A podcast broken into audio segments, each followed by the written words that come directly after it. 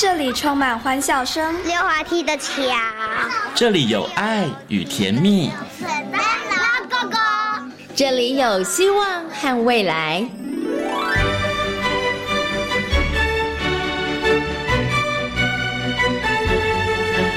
遇见幸福幼儿园，遇见幸福幼，遇见幸福幼，遇见幸福幼儿园。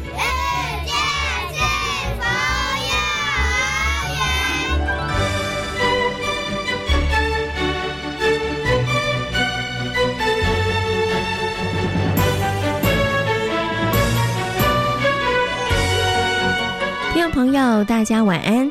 欢迎大家收听今天的《遇见幸福幼儿园》，我是贤琴。《遇见幸福幼儿园》节目呢，是每个礼拜四的晚上六点零五分到七点钟，在国立教育广播电台的空中和所有的听众朋友们见面哦。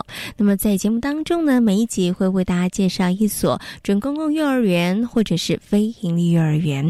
那么在今天节目当中呢，要为大家来介绍的就是由台北市教保人员协会承接办里的祖宗非营幼儿园。那么为大家邀请到的是祖宗非营利幼儿园的何怡宽园长来到节目当中，跟大家来进行分享哦。那么在节目的后半段呢，我们要进行的单元是大手牵小手。那么在今天的单元当中呢，为大家邀请到的是奇威儿童专注力中心的执行长廖胜光老师，来跟大家分享孩子人际关系方面的问题。好，马上呢。就来进行节目的第一个单元——幸福幼儿园。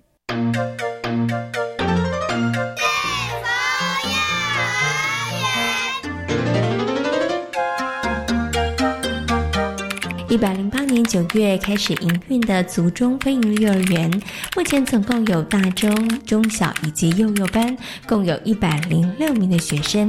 课程的内容以培养孩子自主学习以及解决问题的能力，同时园方也会利用多元的管道，增进与家长的互动沟通。这里是教育广播电台，您现在所收听到的节目呢是遇见幸福幼儿园，我是贤琴。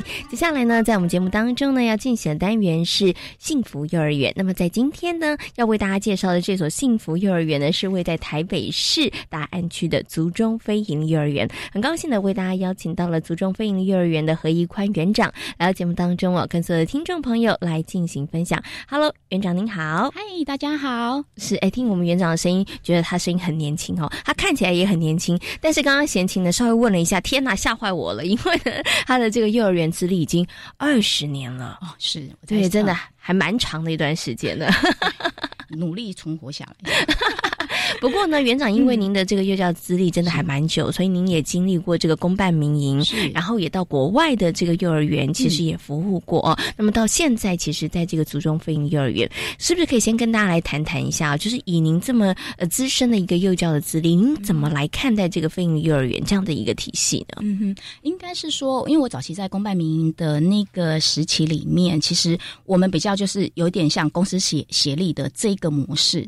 对，然后后来因为我出国之后，到再回到台湾，其实这中间这个历程，我其实都在私立的幼儿园服务。那但是我会发现说，在这个历程里面，诶，我会发现公司协力的这个部分，它呃有一些呃非营利幼儿园，它其实有一些督管的一个机制。是对，那我觉得它其实可以帮忙，就是呃想要承办幼儿园的呃这个呃承办方，它有一些些的有一些规划或方法，然后那。嗯，所以这是我觉得回到台湾之后，经过一些私立幼儿园之后，我觉得，哎，非你这幼儿园的模式是我想要去。推动跟运作的这样是 OK，所以您后来也就真的呃进入到了这个非营利幼儿园这样子一个体制内，是的，对。然后在去年的时候，那就成立了这个族中非营利幼儿园，是对啊。那这个族中非营利幼儿园，我刚刚前庭有稍微介绍了一下，它其实是位在台北市的市区大安区，好 OK。那其实呃地理位置算蛮好的啦，OK。虽然在市区，但是它。周遭其实还有蛮多的这个自然的环境可以亲近的。对，没错，像我们的学校呃旁边就有蟾蜍山，然后自己在呃，其实我们学校也离台大校园很近，对，所以那这这这些地方，它其实都可以让我们有机会去呃接触大自然这样子。对，OK。不过当时为什么会选在这个？它是在民族国中内嘛，对不对？好，那当时为什么会在这个地方，然后成立这个菲尼幼儿园？然后我们整个成立的背景，跟大家来做一下说明好吗？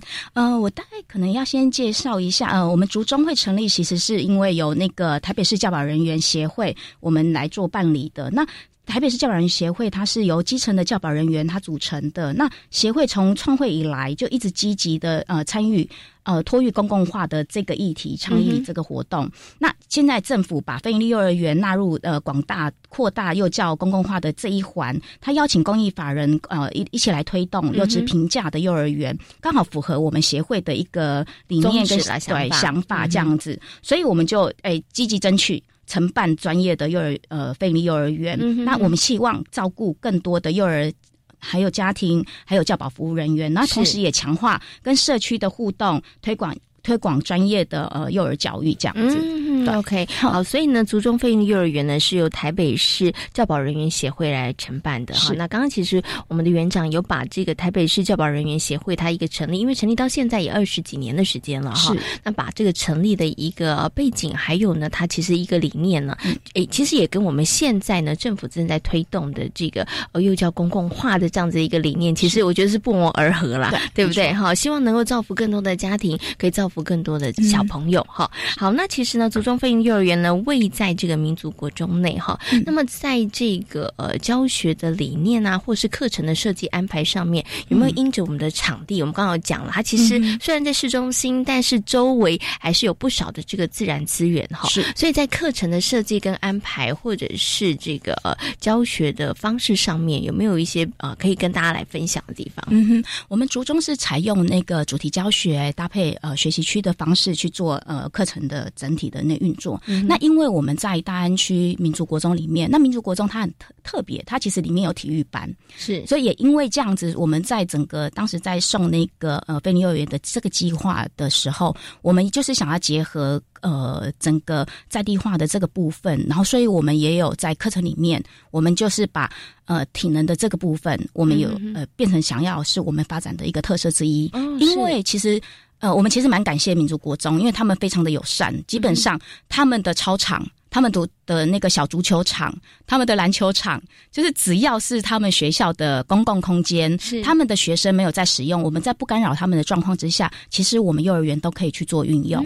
对，那也因着这个样子，他们的因为。当时我们在看场地的时候，跟那个校方端在讨论的时候，就发现，哎，他们非常友善。那这个东西可能可以变成是我们的课程特色。是，对，OK 哈，也就善用资源啦。对对，好，所以有好多的场地，我刚刚算了一下，哦，很多哎，呃，这个足球场啊，操场啊，对，这都可以使用。是，还有沙坑啊，还有呃篮球场，还有包括他们的，其实下雨天，如果他们的那个运动中心，他们其实那个室内的运动中心就在我们幼儿园的对门对面门，只要他们。就没有空，反正他们只要空着，他们就说你们随时都去，都去使用。对，好，所以是真的小朋友很幸福啦。是对，因为有这么多好的场地可以使用。对，因为我们族中旁边有一个蟾蜍山，就是有很多很丰富的自然资源，然后有很大的场地供孩子们使用。所以像我们的主题课程里面，我们可能就跟户外场地、跟植物有一些连接。那所以老师们在规划课程的时候，他们可能是先带孩子到户外去玩一玩，完了之后呢，他们呃把在体能场里面可能收集到的资源，或者是在那个呃操场里面收集收集到的资源，把这些资源再带进教室的学习区里面，再去做发挥，再去做创作，再去做学习。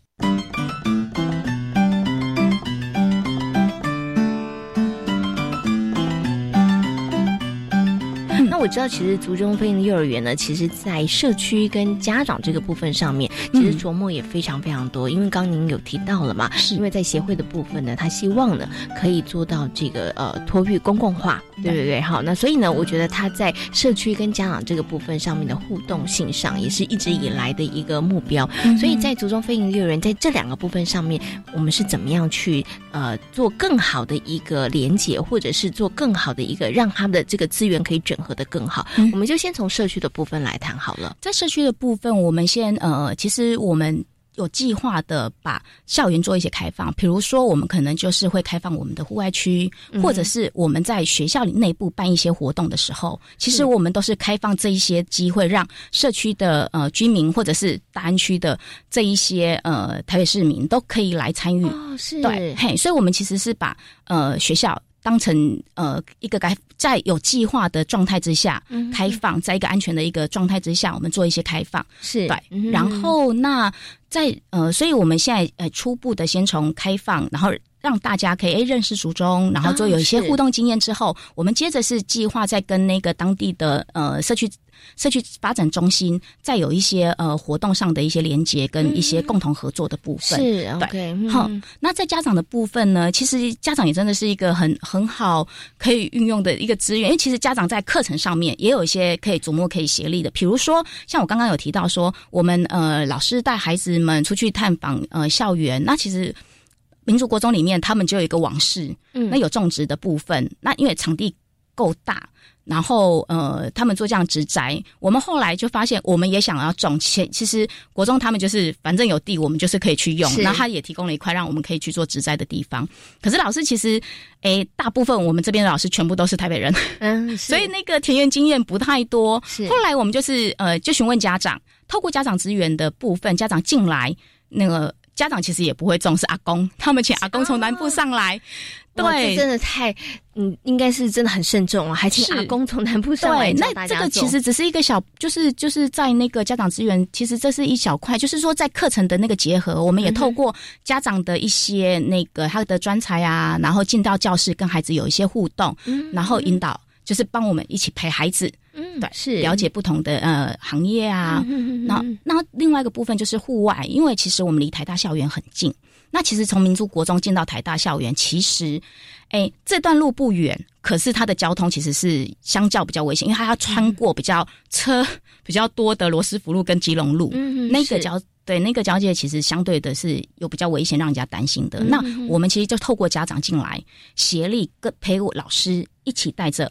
孩子，嗯，对，到那个台大校园去做一些呃活动的探访，这样子，哎，对，哦，所以从刚刚其实啊，宜宽园长跟大家分享里头，包括了社区，包括了这个家长的部分呢，我发现呢，幼儿园它都是采取比较主动积极的一个 态势，对不对？就像哎，在社区的部分，我们就主动开放，有计划性，不是二十四小时开放，也不是上课时候都开放，不是啊，我们其实是有经过设计的，有一段时间的开放，让大家可以了解祖宗飞营幼儿园，包括。了硬体包括了哎，学校里面到底在教些什么，让大家可以有比较多的互动好，这是主动的开放。那对家长来讲也是，就是你们设计的一些课程，那但是在这些课程当中，你们也开放，就是哎，家长的资源可以进来，对对不对？那有哪一些家长可以提供协助的部分？那家长也透过他们进来参与的这个历程里面，他可能也可以了解孩子在学校的一些学习状况。是对，OK。不过我有一个很好奇，就是啊，因为。因为他在台北市，对，那台北市其实呢有很多可能都是双薪家庭，是。那爸爸妈妈可能上班就已经很忙碌了，对，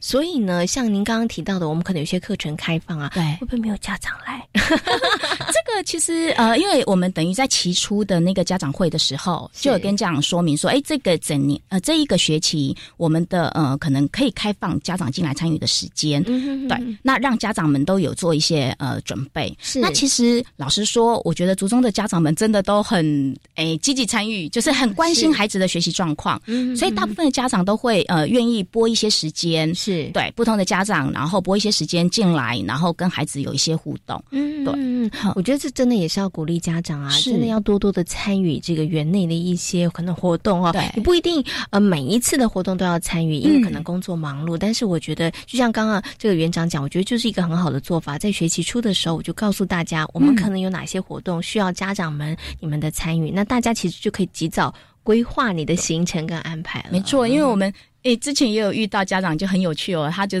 他已经把他的排班表都已经排出，就是已经切好时间就是要来，可是因为临时譬如说下雨天，我们的户外不能去了，是 家长就觉得哦好伤心，就在积极争取说，哎，下次是什么时候我可以登记？失落是爸爸妈妈失落。对，其实家长比小孩更想要去那个户外教学，或者是参与一些活动。懂哎，所以其实真的也是很好的。所以这个这个，我觉得就是呃，在园方的部分，在家长部分上面，虽然我觉得现在很多的爸爸妈妈真的工作很辛苦，但是我们是不是在这样子一个部分上面，哎，稍微做一些调整，其实还是可以的，家长还是可以来参与的。我觉得其实是蛮好的。好，那像刚刚园长提到了，在学习初你们会开家长会，我也知道很多的园所会开家长会，先把我们这个学期的可能一些呃大的活动啊，或者是一些呢可能关于我们的教学教案方面的部分，跟家长做一些分享。是。那其实除了家长会之外呢，祖中飞营幼儿园在家长这个部分上面，其实老师们也做了很多的事情，哎，也增进了跟家长之间的互动，对不对？是我们老师是透过双周报的方式，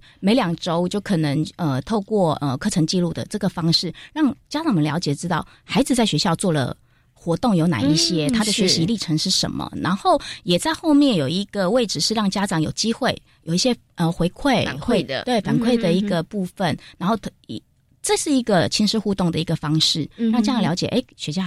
在做什么？嗯，对，然后他也可以写一写，他觉得他看到孩子的发展历程，或者是他的进程，或者是他的疑问，是他都可以在这个里面去做一些呃反应，这样子。嗯，OK，好，因为其实飞鹰幼儿园它有一个呃很特别的，就是他没有娃娃车接送，所以爸爸妈妈呢呃一定要是亲自哈早上啊跟晚上的时候，傍晚的时候一定要亲自接送小孩。其实这里就是可以跟老师互动的机会了，对不对？这个时间点其实是蛮好，可以。有运用，可是因为有些时候我们也会让家长知道说。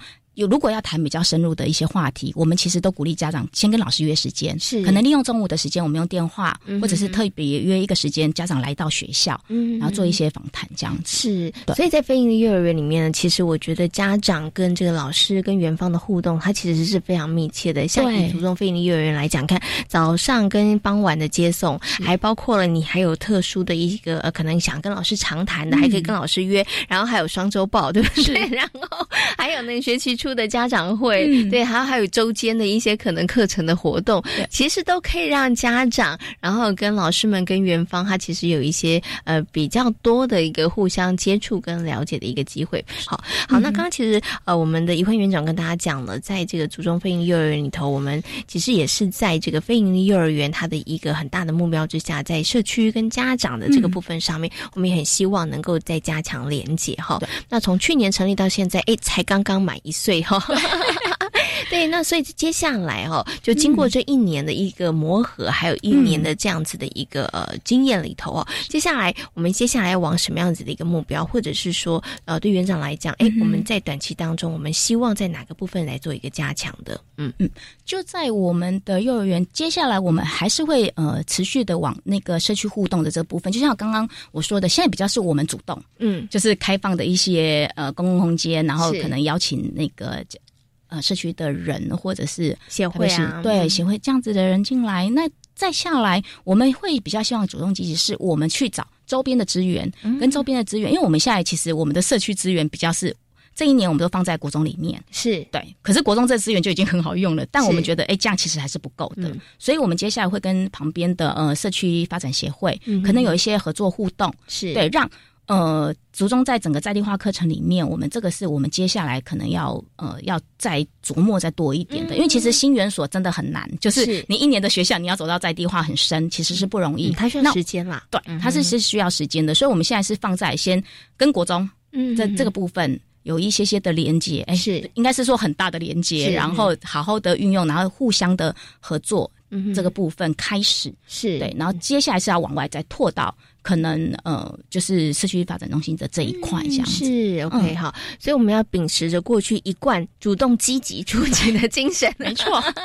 OK 好，但是呢，我们其实，在第一年把脚步站稳之后呢，我们要开始慢慢的往外延伸了。对，那希望能够有更多的资源的一个结合、同整。其实，我觉得资源的整合对于孩子们来讲，其实真的是很大的受益的。对，因为他可以更加的了解我生活的这一个社区，我生存的。我生活的这一个地方，对不对？对于在地的部分上还有更多的了解。那同时，我觉得也就刚刚呃符合刚刚园长所说的，哎，孩子也会懂得，哎，我们可以怎么样去多多的利用、妥善的运用资源啦。没错，对，其实竹中很特别，我们这边其实大部分的小孩反而都不是社区来的。我们这边因为我觉得它就是属于交通的一个转型。转型地方是，所以我们的很多的小孩，他其实是从不同的四面八方各地来的，然后汇集在这个地方。可是我觉得那个概念就跟我们刚才讲说，哎，带着走的能力的这一件事是一样的，就是嗯，当我知道怎么跟别人有一些互动，跟别人有些连接的时候，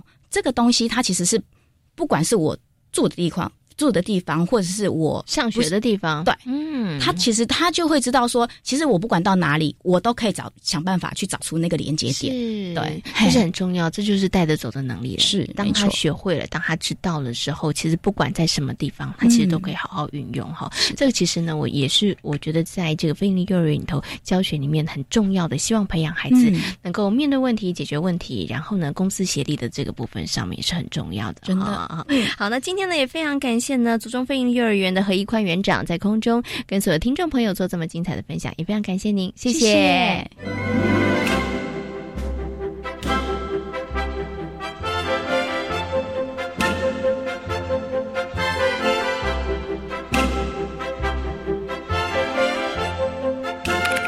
是幼教工作超过二十年的郑兰英老师，目前是族中飞营幼儿园的教保组长。因为受到母亲的影响而投身这份工作，看到孩子的成长和进步，就是工作上面最大的成就。他期许自己能够成为孩子探索学习过程当中强而有力的后盾。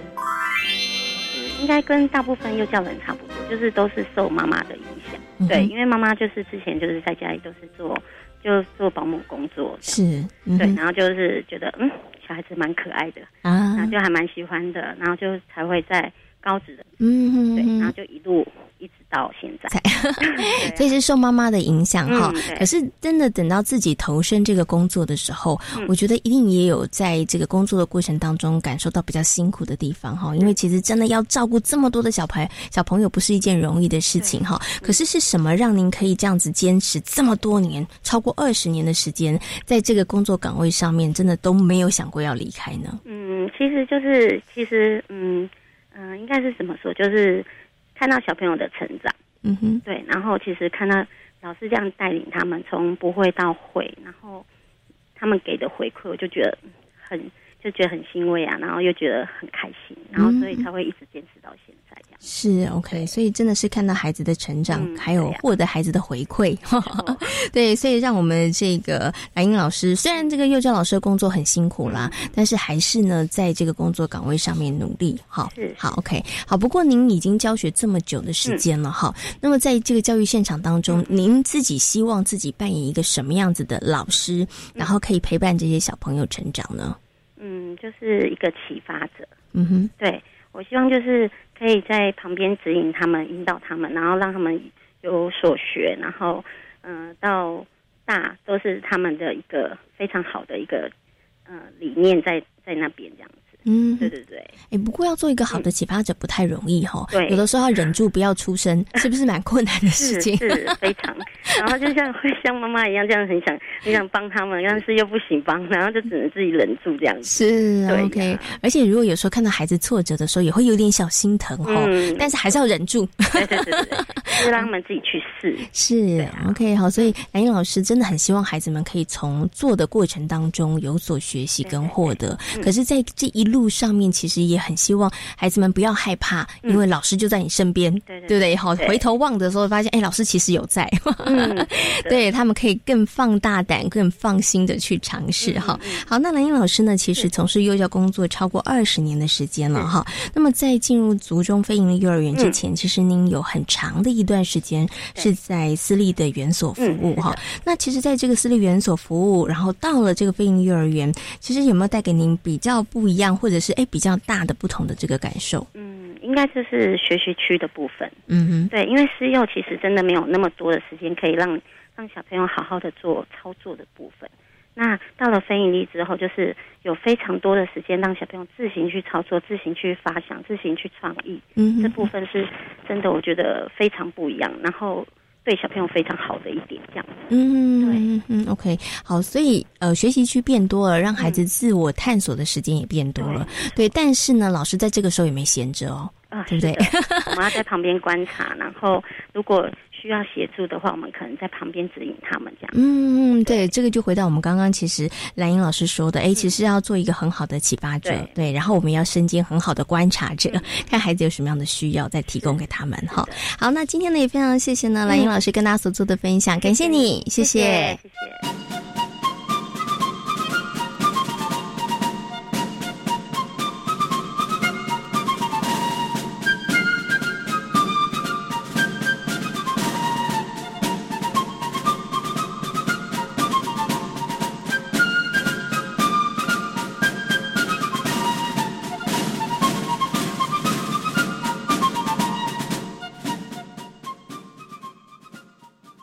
厨房料理学问大，厨房科学趣味多，在这里，厨房不只是料理，更是科学的殿堂。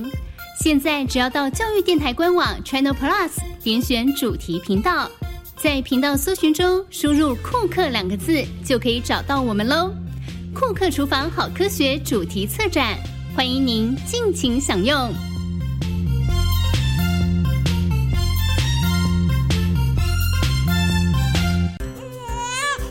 社工啊，我孩子刚出生，好担心他的未来哦。别担心，为帮助低收入户跟中低收入户儿童，一百零五年一月一日以后出生的孩子，儿少教育发展账户，您帮孩子存多少，政府就帮您存多少。等孩子年满十八岁，这笔存款可用来升学、职训，甚至创业哦。那我要努力帮宝宝存钱了。如有相关疑问，请洽询一九五七福利咨询专线。以上广告由卫生福利部提供。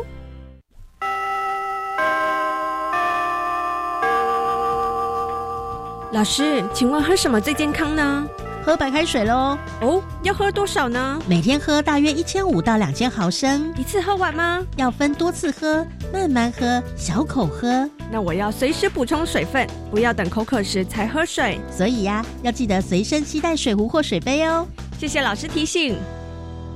以上广告是由教育部提供。大家好，我们是台湾弦乐团。我们都在教育广播电台。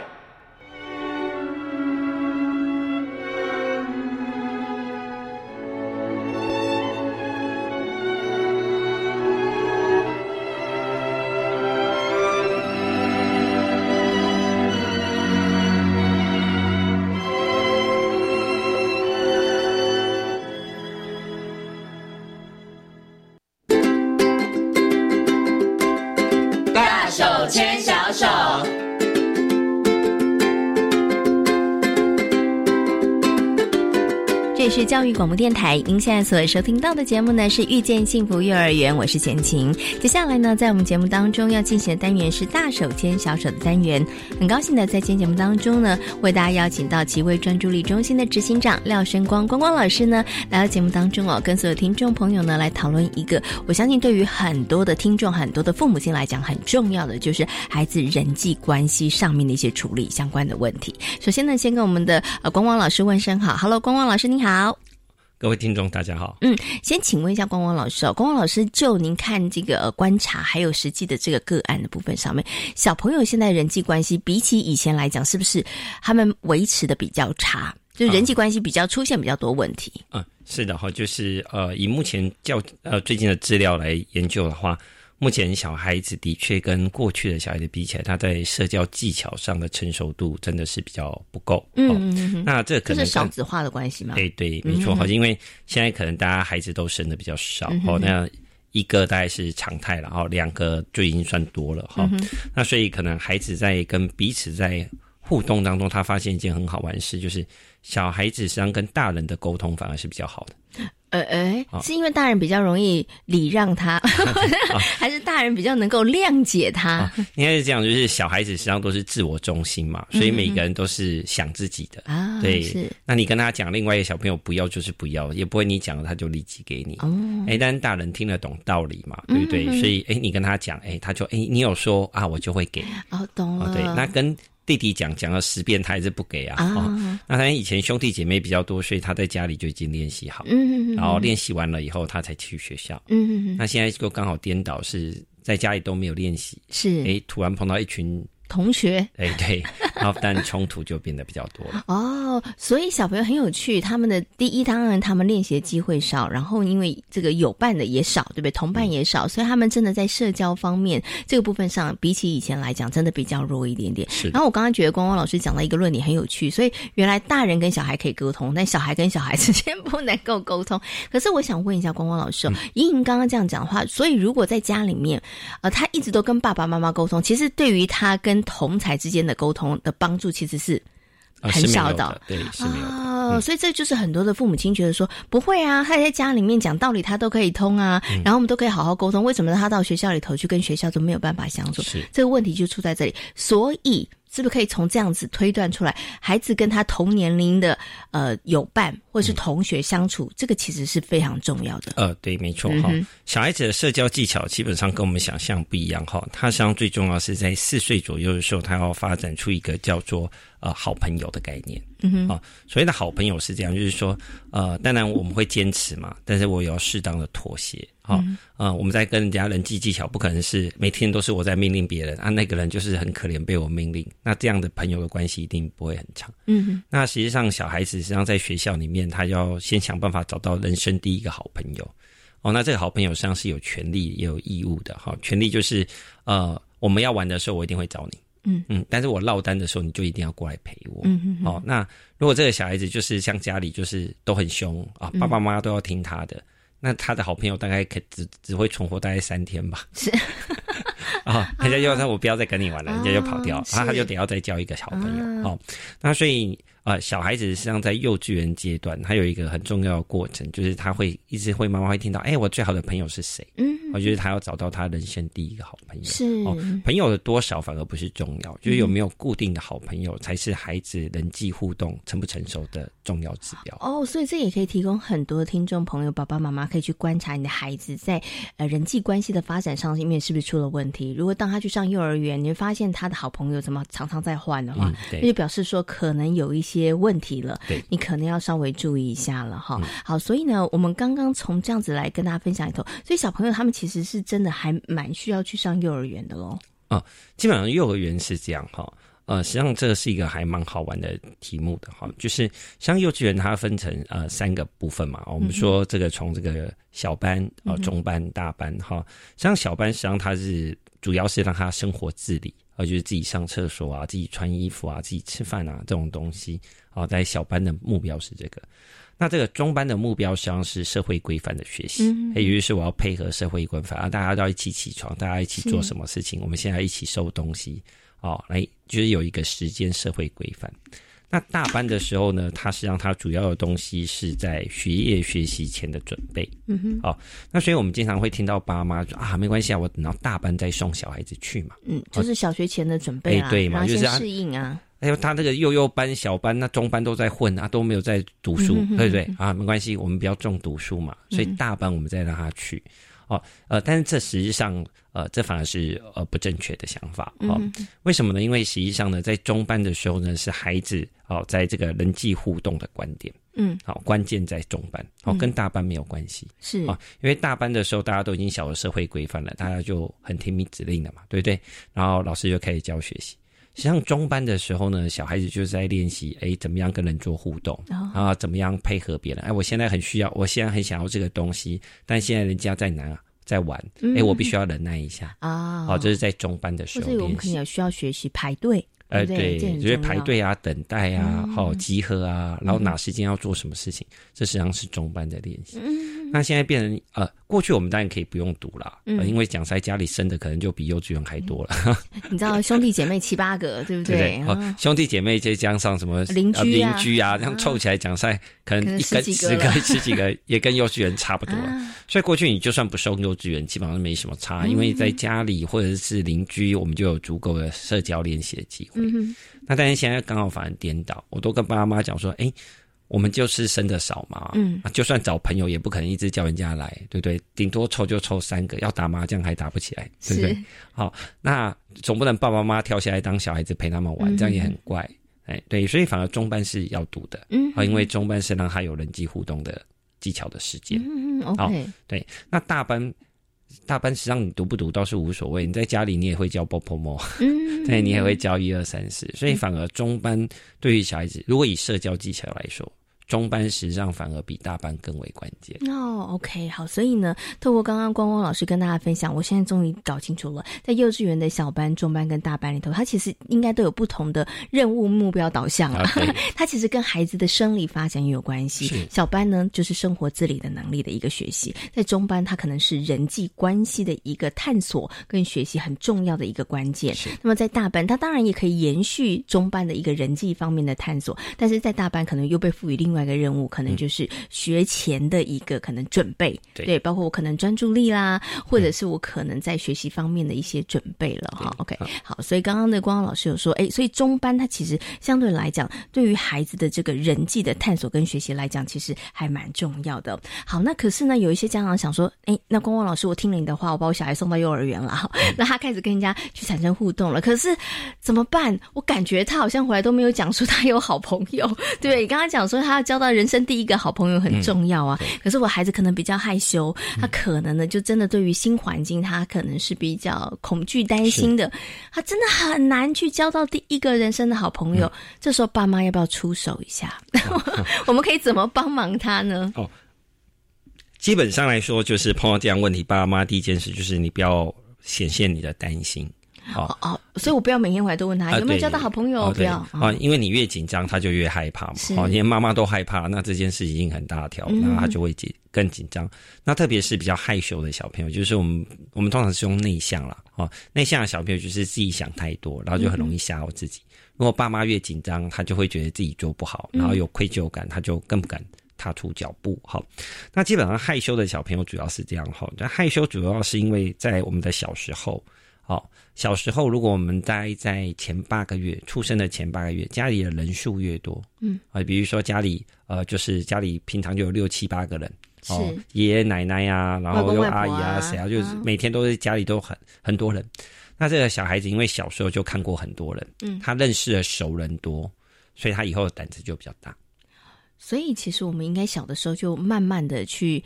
帮孩子建立这样子的一个环境跟氛围。对，那相反的，就是说，呃，很多妈妈就是觉得很奇怪，说，哎，这个小孩子，我他，我每天都是每天都我照顾他，然后我都没有离开他旁边呐，我都一直待在他旁边，他应该很有安全感啊，他怎么那么容易紧张？好像很简单，就是人数的问题。而不是我们有没有一直在他旁边，因为这一个人啊，对你每天就是我看你，你看我，对不对？然后看来看去就是这两个人，第三个人来他就会害怕哦，是哦，所以呃，实际上反而是跟呃婴儿时期的家里人数会有关联性，是家里的人数多，哎，他认识的人类人。多。看的人也比较多，他的胆子就大。哦。好，所以呢，实际上对这种小朋友实际上很简单，对这种小朋友就是因为他比较害羞嘛，所以呢，我们要增加他生命当中的熟人。嗯，好，熟人就是哎，今天我们就会经常可以请人家来我们家。啊，好，就是增加熟人的比例和人数。那当熟悉的人越多的时候，他的胆子就会。比较大一点哦，那当然这是长期啦，就是这当然不可能说，哎，今天我们就找三个人，然后明天再找三个人，然后搞了两个月，然后小孩子以后胆就变大，可能就呃一时可能没办法。那这时候我们大概可以用几个方法哈，大概有通常我们会用两个方法来协助孩子哈。第一个方法呢，当然就是呃，实际上反而不是找这个同年龄的小朋友，嗯，好，反而是找大概年纪比呃小朋友大概大两三岁左右的小孩，就是哥哥姐姐了。呃，对，好，那因为哥哥姐姐呃，通常等到一年级或大班的呃一年级的小朋友，他通常就已经会开始会让人了，嗯哼，哦，那同年龄的小朋友就你我想我说什么你就要做什么嘛，对不对？然后大家都不会互相让。那可以，我们可以找这个呃一年级稍长一点，对，大概一年级左右或者是大班，就是已经很有礼貌、已经会让人的小朋友，来先跟这个小朋友先做互动。嗯，那因为他讲的别人会让他嘛，哎，他就会比较容易有信心。对，好，就起码第一步是成功的。好，那第一步是成功，他交到一个大哥哥之后，哎，他发现哎，我可以跟别人容易建立关系的，那他就会渐渐延伸，他会去。找新的朋友，嗯，好，当然可能第一个同学反呃，第一个反而不适合是呃同学，对对，反而要找大一点，就是是。呃找社交技巧已经成熟的小孩来当他第一个好朋友，是。那不要第一个好朋友帮他找个那个小妹妹或小弟弟，就是 比他还不听话，只会哭，那他就会非常挫折，对对对，好，那他当然就会比较没办法哈。那第二个东西当然就是呃，我们还可以帮他找这个找这个话题。嗯，我觉得很简单，比如说，哎，最近可能有一个展览，哎，可能蛮不错的，或者最近有什么东西，有一个电影蛮好看的，哎，我就要带孩子去看。然后呢，我们就在家里就事先先讲，就是先跟小孩子分享，哎，我们看这个电影怎样怎样，你去干了什么，让小孩子先可以表达。啊，这就有点像创造话题，就有点像是，哎，我们现在碰到一个陌生人，我总要跟他聊几句嘛，对对。好，那像现在我们只要看到小男生，就要跟他讲这个。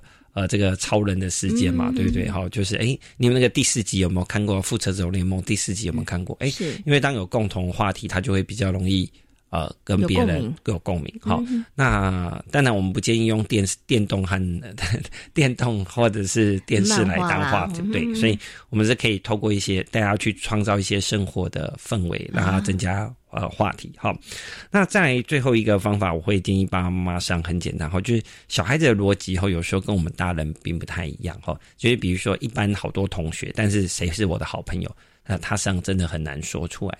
那这时候我们可以创造一些机会哦，就比如说在私底下，如果呃，除了在学校之外，我私底下还有再碰过这个小孩子多一次、多两次，嗯嗯嗯，哎，他就会觉得哎。他是我好朋友哦，我举我女儿的例子哈，呃，我女儿在大班的时候，就是啊，她就一直跟我讲说，她有个好朋友哈，她那个好朋友跟她多好多好，我就听了就觉得很奇怪，因为这个小朋友实际上之前好像没听她讲过哈。那自从我们让他去上那个钢琴课之后，哎，他突然这个人就变他好朋友，我就问他说，为什么你觉得他是你最好的朋友？他说。因为除了学校之外，我们上钢琴的时候还会碰到他。他的定义很简单啊，对对对，就是我比起其他人，我多看到他几次啊，对对对，就是其他人都一样嘛，对对啊，这个人就比其他人还要多一个东西嘛，好，那他就是我最好的朋友啊。是，那所以他自从上钢琴课之后呢，他的固定好朋友就是。上钢琴钢琴课的同学，所以实际上我们爸妈也是可以，就是啊，当然小孩子的朋友有时候有些他的好朋友真的还蛮可怕的，嗯，哦，那我们要适当的帮他换一个好朋友嘛，是哦，对，比如说，哎，这个小孩很害羞，结果他的好朋友都很爱打人，那就很奇怪啊。原来后来调查原因发现是因为这个小孩太爱打人，大家都不当他的朋友。所以，所以他们两个凑在一块，他不敢交朋友，那个人就一直来找他，这样啊。这样碰到这种状况，爸妈也会很头痛，对呀，对呀。然后，那这种时候怎么办呢？就是，哎，我们可以去创，我们可以去邀请我们觉得适合的小朋友来我们家里玩哦。好，就趁礼拜六、礼拜天哦，或者是哎，创造这个家庭一起出游的机会。那实际上只要有两次到三次，小孩子就会觉得哇，我们常常碰到面，哦，他就会自动去觉得这个人就是他的好朋友。哦，懂了。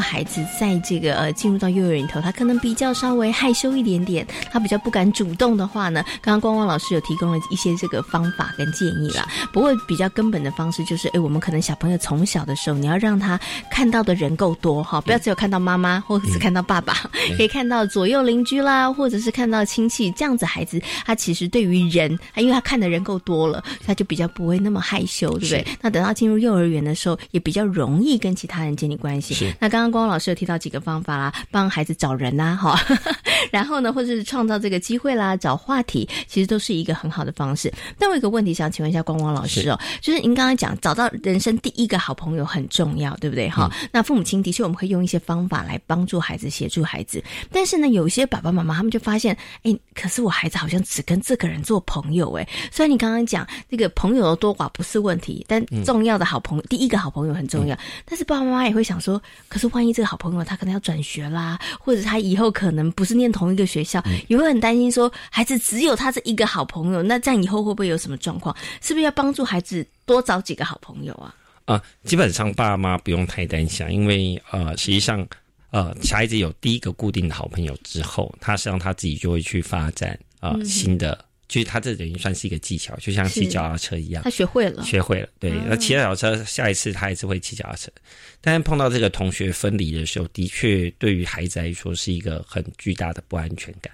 哦，为什么？因为实际上孩子在一个团体当中，他最怕的就是落单。嗯哼哼哼。哦，呃，实际上跟爸妈想想象不一样哦。像分组，实际上本身也是一个对孩子是一个很大的压力。他真的是啊，对，好，就是很多小孩子会很担心，糟糕，等下没人选我怎么办？等下没有选我怎么办？那好朋友最大的用途就是在这边，就是分组的时候可以找他。分组 的时候，起码我们两个在一起，就算没有人好，有我们两个一起惨这样。好，那所以呢，呃，对于孩子来说，实际上就是好朋友，他只样等到后来，比如说他会有分组活动或什么，他们就会渐渐的。这个好朋友就会越来越多，是，所以爸妈不用太担心。好，对，OK，就当孩子学会这个技巧之后，要相信孩子，他可以慢慢的延伸，他的朋友可以越来越多哈。不过刚刚这个光光老师有提到分组的问题哦，分组对于孩子来讲，老师可能为了要方便啦，或者是一些课程的进行，或者是我们可能在外出活动的时候，就是分组嘛哈，老师比较容易看的看顾孩子。可是的确对孩子来讲，这是一个好大的压力，就是如果没有人要跟我在一起，那怎么？办对不对？可是像您刚刚讲说，所以如果他有好朋友，那应该会分在一起。但是有的时候，我的速度没有人抢得快，我的好朋友被抢走了，这时候怎么办？就是小朋友他真的分组，或者是有的小孩真的没有人要跟他同一组，他其实可能也有好朋友，但是可能好朋友也是别人的好朋友。对，那这时候怎么办呢？哦，这个实际上呃，分组实际上最大的压力以后，但并不是自己能力表现好不好，但最大的压力就是有没有跟人在一起？对对，好朋友被抢走哈。那好朋友追被抢走，经常会是呃，对于孩子来说是一个很大的一个社交的压力。好，那我们通常会建议，就是这可能就是爸爸妈妈可以去跟学校老师提醒哈，就比如说，哎，因为他分组，他可能就会比较容易紧张。嗯，那是不是一开始分组的时候就直接帮小孩子就安排好？嗯，好。那通常来说，一般来说，呃，小孩子要自己能分配组别后，可能跟大人想象不太一样。那可能。正常来说，他应该要等到三年级、二年级到三年级的时候，他们才会有这样的分组的能力。好，像在国小，呃，一年级基本上大部分还是要靠大人指派，嗯，要不然很容易会产生这个压力。好，就是呃，分组落单的压力。对啊，因为分组。如果是特别是有竞赛性质的，那当然奖赛大家都想要跟第一名在一组嘛，对不对？谁会想要跟后面的在一起？那但是在大班的时候是还好，因为大班的时候小孩子很天真，大部分小朋友并没有明确的输赢的概念。好，那。啊，这时候就还好。嗯，啊，中班的话，大家也没什么问题，反正输了他也很开心，反正有玩到就可以。好，那但等到国小一年级的时候，分组实际上就代表另外一个就是竞争。嗯哼，哦，那因为又有担心不被选到，然后又担心竞争会失败。嗯哼，所以通常来说，在分组上，孩子就会很容易产生一些焦虑。对，就是情绪的压力。好，那所以通常在我们通常碰到这个小孩子呃分组的时候，都没人要。都没人要选他，那大概通常我们会用这个呃两种方法来练，好，一种方法当然就是指派，嗯，呃，就是很简单，就是固定分组，是，好，就是很简单，我们还是分组嘛，嗯哼，但那固定每一次都是这几个人一组，这几个人，对，那因为那个可以减少不确定性，嗯，也就是他很明确晓得我会跟谁在一块，对对，好，那小孩子那个情绪压力就会减少，对，好，那情绪降，情绪压力降低，他当然表现好嘛，所以对老师也是一件好事，哦，那。呃，如果刻意分组的时候，反而反而会导致一些压力的问题，反而让小孩子配合度降低，反而不一定是很好的。好，这所以第一个就是这个指派。好，那第二个东西呢，就实际上就是要让孩子就是减少这个竞赛。嗯，我觉得我们可以玩一些游戏，是哦，但是是没有输赢的。嗯，我觉得尽量不要是玩那种竞争性的游戏啊，比如说举手来，我们看哪一组赢。哦，你讲完这个，大概小孩就疯掉。马马上你知道那个比较心就会出来了。对对对，然后那时候大家就想要抢那个厉害的嘛，对不对？嗯，哦，那当然就会变，就会有排他性。嗯，那但是这我们通常来说就是。用竞争游戏当然有好处，是可以增加小孩子的参与度。嗯啊，但是呢，你想想看，你如果增加了参与度，但是小孩子爆掉比风险又更高的话，嗯，那不如是先暂时稳稳的。对对对对，好，那个东西可能就会变是，这可能要提醒，嗯，提醒老师。帮忙一下，所以呢，其实不管老师或家长，如果呢在进行一些活动的时候，你要分组，你会发现有个孩子常常落单的时候，那可能这个时候就可能是家长跟老师要出手的时候，对，就要协助他，对，要协助他了。可能像刚刚光光老师说的，可能我们就指定分组，或者是这个分组他纯粹就是分组进行活动，对，你就不要老师再加一句说，我等一下看哪一组比较厉害哦。你知道这句话它是一个魔咒，对，一出来之后，小朋友会想说，那我当然一定要知道。最厉害那个啦，然后就开始想谁比较会答，或者是谁怎么比较厉害了，对不对？实际上，呃，分组会被排斥的小孩，却通常来说是因为挫折忍受度不佳。嗯嗯哦，就是说，基本上小孩子害羞哈，实际上同学还是会找他。嗯，因为他就是反正少一个人嘛，缺一个人，他找那个啊，实际上他不会被排斥。那通常会被排斥的是那个呃挫折忍受度不佳。嗯，哦，那不一定他能力不好，有时候他能力是非常好。嗯哼，但一组里面就是有人厉害，有人不厉害。是，对。那比如说他答题答对了，但是他那一组有一个好朋友，他答题答错，他就爆掉了。他说：“你怎么可以答错？你害我失败了。”然后就开始骂他。哦这样就没人想跟他一组 了。所以实际上通常来说，反而是过度竞争。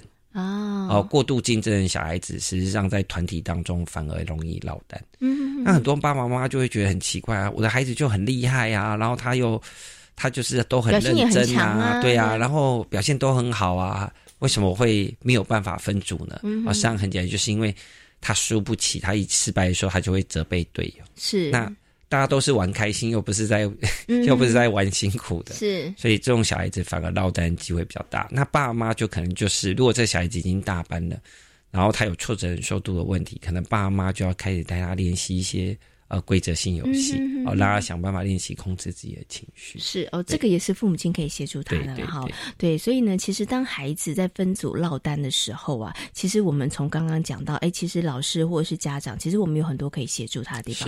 但是协助的方法，大家要学对哈，不要用错误的方式，你可能会让这个状况弄得更拧哈。好，那么在今天节目当中呢，为大家邀请到廖生光光光老师，跟所有的听众朋友、所有的家长朋友呢，谈到了孩子人际关系方面。相关的问题，那今天呢也非常谢谢光光老师在空中跟大家所做的分享，谢谢光光老师。啊，谢谢。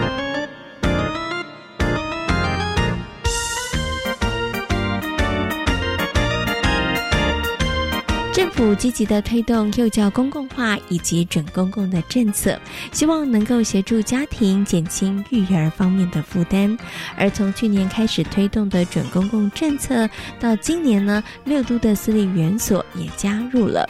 那么对于家长而言，他们觉得最大的改变是什么呢？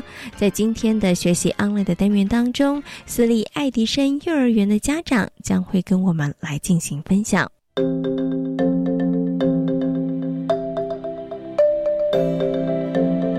学习 online。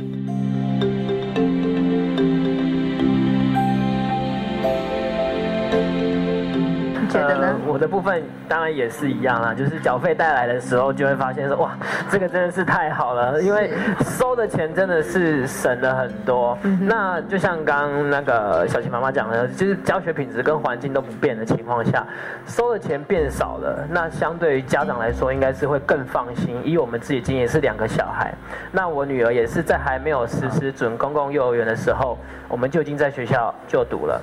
那后面我儿子加入之后。